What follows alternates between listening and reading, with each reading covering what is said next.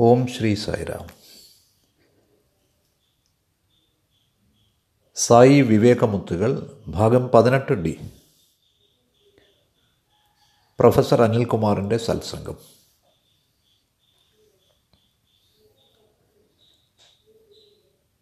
June രണ്ടായിരം മുതൽക്കുള്ള സംഭവങ്ങളാണ് professor വിവരി. എന്തുകൊണ്ടാണ് ഈ ഭൂചലനങ്ങൾ തീപിടുത്തം പ്രളയം ഇവ സംഭവിക്കുന്നത് എന്തുകൊണ്ട്? നമ്മുടെ സുഹൃത്തുക്കൾ ഈ വസ്തുതകൾ നന്നായി ശ്രദ്ധിക്കണമെന്ന് ഞാൻ ആഗ്രഹിക്കുകയാണ്. പ്രകൃതി ദുരന്തങ്ങളുടെ പ്രധാന കാരണം എന്തെന്ന് അറിയുന്നതിന് നമുക്കെല്ലാവർക്കും കഴിയും. സ്വാമി വിശദീകരിക്കാൻ തുടങ്ങി. ഇന്ന് മനുഷ്യന് ആഗ്രഹങ്ങൾക്ക് അതിരില്ലാതായിരിക്കുന്നു അവൻ വളരെ അത്യാഗ്രഹിയായി തീർന്ന് പ്രകൃതിയെ ചൂഷണം ചെയ്യുകയാണ്. ഭൂമിയുടെ അഗാധമായ ആഴങ്ങളിൽ നിന്നും അവൻ ലോഹങ്ങളെ വേർതിരിച്ചെടുത്തുകൊണ്ടിരിക്കുന്നു. ഭൂമാതാവിൽ നിന്ന് അയിരുകൾ കുഴിച്ചെടുക്കുന്നതിനായി അവൻ ആയിരക്കണക്കിന് അടി ആഴങ്ങളിലേക്ക് കുഴിച്ചുകൊണ്ടിരിക്കുന്നു. ഇനി മണ്ണെണ്ണയും പെട്രോളും ഖനനം ചെയ്തെടുക്കുന്നതിനായി അവൻ സമുദ്രത്തിന്റെ ആഴങ്ങളിലേക്ക് പോകുന്നു. തൽഫലമായി ഭൂമിയുടെ സമതുലനം നഷ്ടമായിരിക്കുന്നു. ഭൂമിയുടെ ബാലൻസ് പോയി പോകുമ്പോൾ പ്രളയമുണ്ടാകുന്നു. ഭൂമിയുടെ വിവിധ ഭാഗങ്ങളിലായി ആഴമില്ലായ്മയും ഗർത്തങ്ങളും ഉണ്ടാവുമ്പോൾ അത് ഭൂചലനങ്ങളിലേക്ക് നയിക്കുന്നു. അതിനാൽ ഭൂചലനങ്ങളും പ്രളയവും മനുഷ്യനിർമ്മിതിയാണ്. ഈശ്വരന് ഇതിൽ പങ്കില്ല. മനുഷ്യന്റെ ദുഷ്ചൈറ്റുകളുടെ ഒരു തരം പ്രതിപ്രവർത്തനമാണ് ഇതെല്ലാം. അതിരുകളില്ലാത്ത ആഗ്രഹങ്ങളുടെ ഫലമായിട്ടുള്ള അവന്റെ പ്രകൃതി ചൂഷണം അവന്റെ സ്വാർത്ഥതയും പിശുക്കും മുതലായവയുടെ. ഭഗവാൻ ഇപ്രകാരമാണ് അരുളിയത്. ഈ പ്രകൃതി ദുരന്തങ്ങളുടെയൊക്കെ കാരണം ഭഗവാൻ ഇപ്രകാരമാണ് വിശദീകരിച്ചത്. അപ്പോൾ സ്വാമി ആഗ്രഹങ്ങൾ ഉണ്ടാകുന്നത് തെറ്റാണോ? സ്വാമി കരുണയോടെ പുഞ്ചിരിച്ചുകൊണ്ട് അരളി ചെയ്തു. നിങ്ങൾക്ക് ആഗ്രഹങ്ങൾ ഉണ്ടാവാം എന്നാൽ പരിമിതമായ എണ്ണം മാത്രം ഒത്തിരി വേണ്ട. കുടിക്കാനായി വെള്ളം വേണമെന്ന് തോന്നുമ്പോൾ ഒരു ടംബ്ലർ വെള്ളം മാത്രം മതിയാവും. നദി അപ്പാടെ ഇവിടെ എത്തിക്കേണ്ടതില്ലല്ലോ. ഒരു മനുഷ്യന് പരിമിതമായ ആഗ്രഹങ്ങളെ ഉള്ളുവെങ്കിൽ അവൻ പ്രകൃതി ദുരന്തങ്ങൾക്ക് കാരണമാകുന്ന തരത്തിൽ പ്രകൃതിയെ ചൂഷണം ചെയ്യില്ല. തന്നെയുമല്ല. നിങ്ങൾ നിങ്ങളുടെ രണ്ട് കൈകൊണ്ടും ജോലി ചെയ്യുകയാണെങ്കിൽ നിങ്ങൾ കഠിനാധ്വാനം ചെയ്യുകയാണെങ്കിൽ ഒരു വയർ പുലരാൻ അത് മതിയാവില്ലേ? നിങ്ങളുടെ ഉദരപൂരണത്തിന് അത് പോരെ? എന്നാൽ മനുഷ്യൻ അധ്വാനിക്കുന്നില്ല. അവൻ വളരെ സ്വാർത്ഥനും നിറയെ അതിരില്ലാത്ത ആഗ്രഹങ്ങളുടെ ഉടമയുമായിരിക്കുന്നു. ഇക്കാലത്ത് ശാസ്ത്രം അനുദിനം പുരോഗമിക്കുമ്പോൾ ഇന്ദ്രിയ നിയന്ത്രണം നാൾക്ക് നാൾ നഷ്ടമാവുന്നു. ഈ ദുരന്തങ്ങളുടെ എല്ലാം ഒരു കാരണം അതാണ്.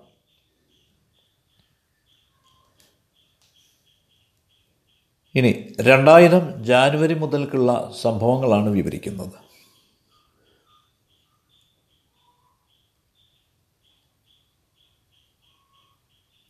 ജാനുവരി മുപ്പത്തി ഒന്നാം തീയതി ഭഗവാൻ ബാംഗ്ലൂരിലായിരിക്കുമ്പോൾ കർണാടക സംസ്ഥാനത്തുള്ള അളികെ എന്ന സ്ഥലം ഭഗവാൻ സന്ദർശിക്കുന്നുവെന്ന് ഞങ്ങൾക്ക് അറിവ് കിട്ടി. സ്വാമി ഞങ്ങളോട് പറഞ്ഞു നിങ്ങൾക്കറിയുമോ? ഞാൻ തെലുങ്കിലല്ല കന്നഡയിൽ മാത്രമാണ് അവിടെ സംസാരിച്ചത്. കേട്ടിരുന്നവർക്കൊക്കെ വളരെ സന്തോഷമായി. കാരണം ഞാൻ അവരുടെ മാതൃഭാഷയിലാണ് സംസാരിച്ചത്.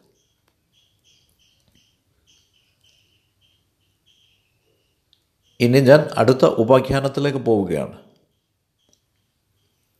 അന്ന് വൈകുന്നേരം ഭഗവാൻ മഹാഭാരതത്തെപ്പറ്റി സംസാരിച്ചു. അവിടുന്ന് നിരവധി കഥകൾ പറഞ്ഞു. പ്രമീളാർജുനീയം ഗോഗ്രഹണം അഭിമന്യു പരീക്ഷിത്തിന്റെ കഥ. അവിടുന്ന് ഓരോ സംഭവവും വിവരിക്കുന്നത് കേട്ടിട്ട് അന്ന് വൈകുന്നേരം അവിടെ നടന്നതായിട്ടാണ് ഞങ്ങൾക്ക് തോന്നിയത്. എല്ലാ കഥകളും വിവരിച്ചത് വസ്തുചിത്രപരമായി ഛയഗ്രഹണപരമായി സമ്പൂർണമായി നാടകീയമായി. ആ മുഴുവൻ സംഭവങ്ങളുടെയും ദൃശ്യവൽക്കരണം എന്ന രീതിയിലാണ്. ഇത് ഭഗവാന് മാത്രമേ സാധ്യമാവുകയുള്ളൂ. മറ്റാർക്കും പറ്റില്ല. മഹാഭാരതത്തിലെ ഒരു സുപ്രധാന കഥാപാത്രമായ അർജുനനെ പറ്റി അവിടുന്ന് പരാമർശിച്ചു. ഭഗവാൻ പറഞ്ഞു അർജുനന് പന്ത്രണ്ട് സ്ഥാനനാമങ്ങളുണ്ടായിരുന്നു. ഉന്നത പദവികൾ. അപ്പോൾ ഞാൻ പറഞ്ഞു സ്വാമി പന്ത്രണ്ട് സംജ്ഞകൾ? അദ്ദേഹത്തിന് എങ്ങനെയാണ് ഇതെല്ലാം ലഭിച്ചത്? അസ്ത്രവിദ്യയിൽ അദ്ദേഹത്തിനുണ്ടായിരുന്ന പാടവം കാരണമാണോ? അദ്ദേഹത്തിന്റെ ധൈര്യത്തിന് അംഗീകാരമായി അദ്ദേഹം നേടിയ വിജയങ്ങൾക്ക് ദുഷ്ടശക്തികളുടെ മേൽ അദ്ദേഹം നേടിയ വിജയങ്ങൾക്ക് കിട്ടിയ അംഗീകാരമാണോ ഇവ? സ്വാമി പറഞ്ഞു അല്ലല്ല. ഈ പന്ത്രണ്ട് സ്ഥാനങ്ങളും അവന് ലഭിച്ചത് അവന്റെ ഇന്ദ്രിയ നിയന്ത്രണം കാരണമാണ്. അവന്റെ ആധ്യാത്മിക അച്ചടക്കം കാരണമാണ്. സ്പിരിച്വൽ ഡിസിപ്ലിൻ കാരണമാണ്. അവന്റെ തപസ് കാരണമാണ്. ഇത് കാരണം അവൻ ഭഗവാന്റെ കൃപയ്ക്ക് പാത്രമായി. അതുകൊണ്ടാണ് അവന് ധാരാളം വരങ്ങൾ ലഭിച്ചത്. സ്വാമി ഇപ്രകാരമാണ് അർജുനനെ പുകഴ്ത്തിയത്. ശരി ഞാൻ നിശബ്ദനായ മനുഷ്യനല്ല. മഹാഭാരതത്തിലെ മറ്റൊരു കഥാപാത്രമായ ഭീഷ്മരെ പറ്റി എനിക്കറിയാം. ഭീഷ്മർ വളരെ മുതിർന്ന ശാന്തനായ അക്ഷോഭ്യനായ പ്രാഗൽഭ്യം നിറഞ്ഞ ത്യാഗിയായ മനുഷ്യനായിരുന്നു. അത്തരമൊരാളിനെ നിങ്ങൾക്ക് മറ്റൊന്നും കാണാനാവില്ല. സ്വാമി അവിടുന്ന് പറയുന്നത് അർജുനൻ ഭീഷ്മരേക്കാൾ മഹാനായിരുന്നു എന്നാണോ? ഭഗവാൻ എന്റെ ചിന്തകൾ മനസ്സിലാക്കിയിട്ട് ഉടനടി പ്രതികരിച്ചു. ഭീഷ്മർ ഒരു സംശയവുമില്ല. മഹാനായിരുന്നു. സംശയമൊന്നുമില്ല. അദ്ദേഹം വളരെ മുതിർന്ന വിവേകിയായ മനുഷ്യനായിരുന്നു. തപസ്വിയായിരുന്നു. അച്ചടക്കമുള്ള ആളായിരുന്നു. ആത്മാർത്ഥതയുള്ള ആളായിരുന്നു. ഒരു വലിയ ഭക്തനായിരുന്നു. പക്ഷേ അദ്ദേഹം ചീത്ത ആളുകളുടെ വലയത്തിലായിരുന്നു. അദ്ദേഹം ദുഷ്ടരായ കൗരവരെ പിന്താങ്ങിയിരുന്നു. നേരെ മറിച്ച് അർജുനൻ ഒരിക്കലും ചീത്ത കൂട്ടുകെട്ടിലായിരുന്നില്ല. ഭീഷ്മരേക്കാൾ ഏറെ ഇളയതായിരുന്നെങ്കിലും അർജുനൻ നന്മ നിറഞ്ഞവനായിരുന്നു. കാരണം അവനെല്ലായ്പ്പോഴും സത്തുക്കളായ ആളുകളുടെ സൗഹൃദത്തിലായിരുന്നു. അക്കാരണം കൊണ്ട് അർജുനൻ ഭീഷ്മരേക്കാൾ മഹാനാണ്. അപ്പോൾ സ്വാമി അഭിമന്യുവിന്റെ കഥ പറയാൻ തുടങ്ങി. അഭിമന്യു അർജുനന്റെ പുത്രനായിരുന്നു. യുദ്ധത്തിൽ അഭിമന്യു ശത്രുക്കളാൽ വെല്ലുവിളിക്കപ്പെട്ടു. അതുകൊണ്ട് അഭിമന്യു യുദ്ധം ചെയ്തു അവരോട്. വളരെ ചെറുപ്പമായിരുന്നപ്പോൾ തന്നെ അവൻ യുദ്ധത്തിൽ വീരമൃത്യു വരിച്ചു. സ്വാമി അഭിമന്യു തീരെ ചെറുപ്പമായിരുന്നു.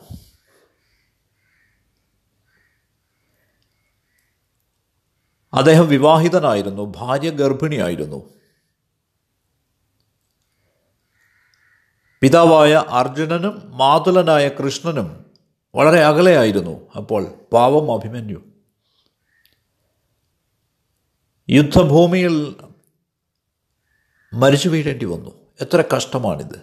സ്വാമി അഭിമന്യു തന്റെ മാതാവായ സുഭദ്രയ സുഭദ്ര പറഞ്ഞത് അനുസരിച്ചിട്ടില്ല എന്ന് ഞാൻ കേട്ടിട്ടുണ്ട്. അവന്റെ അമ്മ അവനോട് പറഞ്ഞു എന്റെ പ്രിയപുത്ര നീ പോകരുത്. നിന്റെ പിതാവ് ഇവിടെയില്ല നിന്റെ മാതുലൻ അകലെയാണ്. നിന്റെ ഭാര്യ ഗർഭിണിയാണ്. അതുകൊണ്ട് പോവരുത്. സ്വാമി അമ്മ പറഞ്ഞത് അനുസരിക്കാതെ അഭിമന്യു പോയത് ശരിയായോ? അഭിമന്യുവിന്റെ ഒരു തെറ്റ് ചൂണ്ടിക്കാണിക്കാം എന്ന് ഞാൻ കരുതി. പക്ഷേ നമ്മുടെ ഭഗവാൻ അത്തരം തെറ്റിദ്ധാരണകളൊന്നും വെച്ച് പൊറിപ്പിക്കില്ല. അവിടുന്ന് പറഞ്ഞു ഇവിടെ നോക്കൂ അനിൽകുമാർ. ശത്രുക്കൾ വന്ന് വെല്ലുവിളിക്കുമ്പോൾ ഓരോ ക്ഷത്രിയന്റെയും പടയാളികളുടെ സംഘത്തിന്റെയും കടമയാണ് യുദ്ധഭൂമിയിൽ ചെന്ന് ഉടനടി എത്തുക എന്നത്. അവർ രക്ഷപ്പെട്ട് ഓടുകയല്ല ചെയ്യേണ്ടത്. അവർ എന്തെങ്കിലും ഒഴിവ് കഴിവ് പറയുകയല്ല ചെയ്യേണ്ടത്. അതുകൊണ്ട് അഭിമന്യു തന്റെ അമ്മയെ അനുസരിച്ചില്ല. കാരണം അവന്റെ ശത്രുക്കൾ അവനെ വെല്ലുവിളിക്കുകയാണ് ചെയ്തത്. അവനൊരു യഥാർത്ഥ പോരാളിയായിരുന്നു. അവൻ പോയില്ലായിരുന്നുവെങ്കിൽ അവന്റെ അച്ഛൻ തിരികെ വീട്ടിലെത്തുമ്പോൾ അച്ഛന്റെ തോന്നൽ എന്തായിരിക്കും അവനെപ്പറ്റി? അവനെപ്പറ്റി അദ്ദേഹത്തിന് നാണം തോന്നുകയില്ലേ?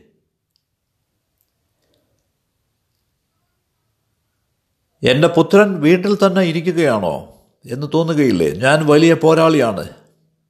എന്റെ മകനും അങ്ങനെ തന്നെ ആവണമെന്നായിരുന്നു എന്റെ ആഗ്രഹം. ശത്രുക്കൾ വന്ന് വെല്ലുവിളിക്കുമ്പോൾ അവൻ വീട്ടിൽ തന്നെ ഒതുങ്ങിക്കൂടിയത് എത്ര നാണക്കേടാണ്. ഇങ്ങനെ ചിന്തിക്കുകയില്ലേ?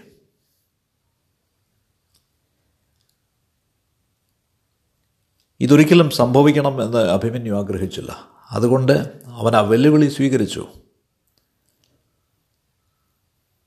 ഒറ്റയ്ക്ക് ശത്രുക്കളോട് യുദ്ധം ചെയ്ത് അവസാനം വീരമൃത്യു വരിച്ചു. ഇത് ദിവ്യമായ മാസ്റ്റർ പ്ലാൻ അനുസരിച്ചായിരുന്നു. ദ്രോണാചാര്യരാണ് ഈ മുഴുവൻ യുദ്ധവും പ്ലാൻ ചെയ്തതെന്ന് അഭിമന്യുവിന് അറിയാമായിരുന്നു.